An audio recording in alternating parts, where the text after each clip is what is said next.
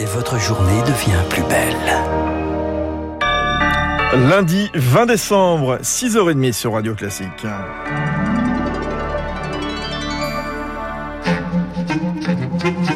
La matinale de Radio Classique avec Fabrice Lundi. Et à la une ce matin, Charles, un Noël sous l'ombre du Covid. Le variant Omicron s'installe et pourrait provoquer 80 000 contaminations chaque jour le week-end prochain. Un variant dont la dangerosité n'est pas encore tout à fait connue, alors que les hôpitaux doivent déjà soigner près de 3000 personnes en réanimation. Les plans blancs s'enchaînent et on commence à manquer de soignants, Rémi Pfister.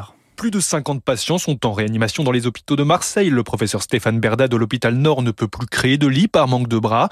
Ça hantise de voir enfermer si Omicron touche massivement le personnel soignant. Ça, ça va être la catastrophe. Il y en a même qui envisagent de faire venir travailler des gens qui sont asymptomatiques, des choses comme ça. Mais pour l'instant, nous, on n'a jamais fait à Marseille. Hein. À mon avis, c'est pas une bonne solution. Même crainte en région parisienne. Le professeur Gilelia Hanan de l'hôpital de Garches a déjà dû fermer trois lits pour des arrêts maladie.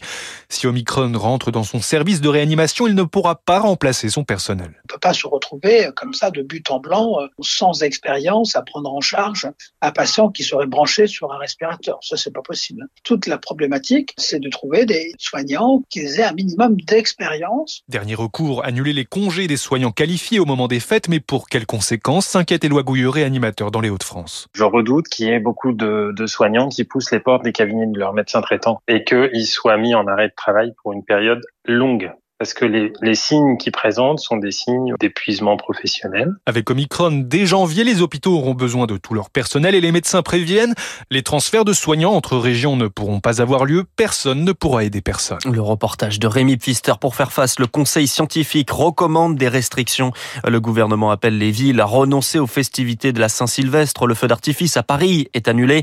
Autre levier, une extension du pass sanitaire. Elisabeth Borne reçoit les partenaires sociaux ce matin pour évoquer son obligation pour se rendre au travail. Le pass sanitaire, justement, va évoluer pour les autres activités. Le gouvernement veut en faire un pass vaccinal. En clair, les tests négatifs ne suffiront plus.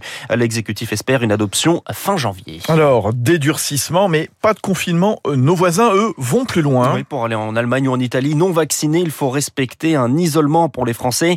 Aux Pays-Bas, c'est un Noël presque confiné. Tous les commerces non alimentaires sont fermés depuis hier.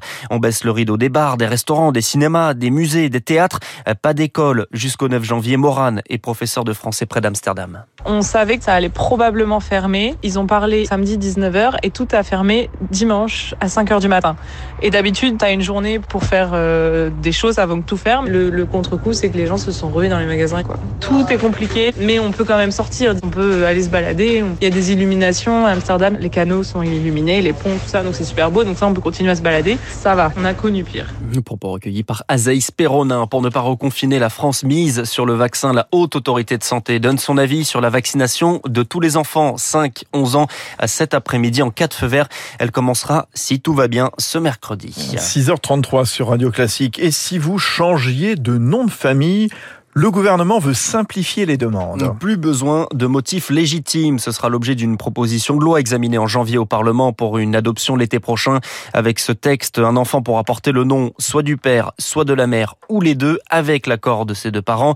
À partir de 13 ans, l'enfant aura même son mot à dire, de quoi sortir de situations ubuesques, selon Patrick Vignal, député à l'origine de la proposition de loi. Et on a plein de témoignages qui vous prennent au tripes quand vous avez des violences sexuelles sur des enfants. Le petit ne veut plus porter le nom du père qui était en prison et ça dure 5-6 ans. Un avocat spécialisé, enfin, on marche sur la tête en France. Quand les parents divorcent, la maman, quand elle amène son gamin à l'hôpital ou quand elle prend l'avion, doit avoir le livret de famille et le jugement pour expliquer que c'est la mère. Enfin, quand même. Donc c'est une loi juste, elle ne coûtera pas d'argent et donc je pense que c'est une vraie révolution. Plus que non, c'est redonner la place entière à ce que méritent les femmes. C'est la réponse du gouvernement, la hausse des prix, le chèque inflation, vous l'avez peut-être déjà reçu, pour les indépendants et les travailleurs à domicile. C'est l'URSSAF qui l'envoie. Son directeur Yann Gaël Amgar indique dans le Parisien aujourd'hui en France qu'un million de coordonnées bancaires manquent. Si vous êtes concerné, il faut transmettre ces informations pour obtenir les 100 euros. La crainte d'un nouveau cauchemar, un cas de grippe aviaire confirmée dans un élevage des Landes. 2500 canards abattus par précaution.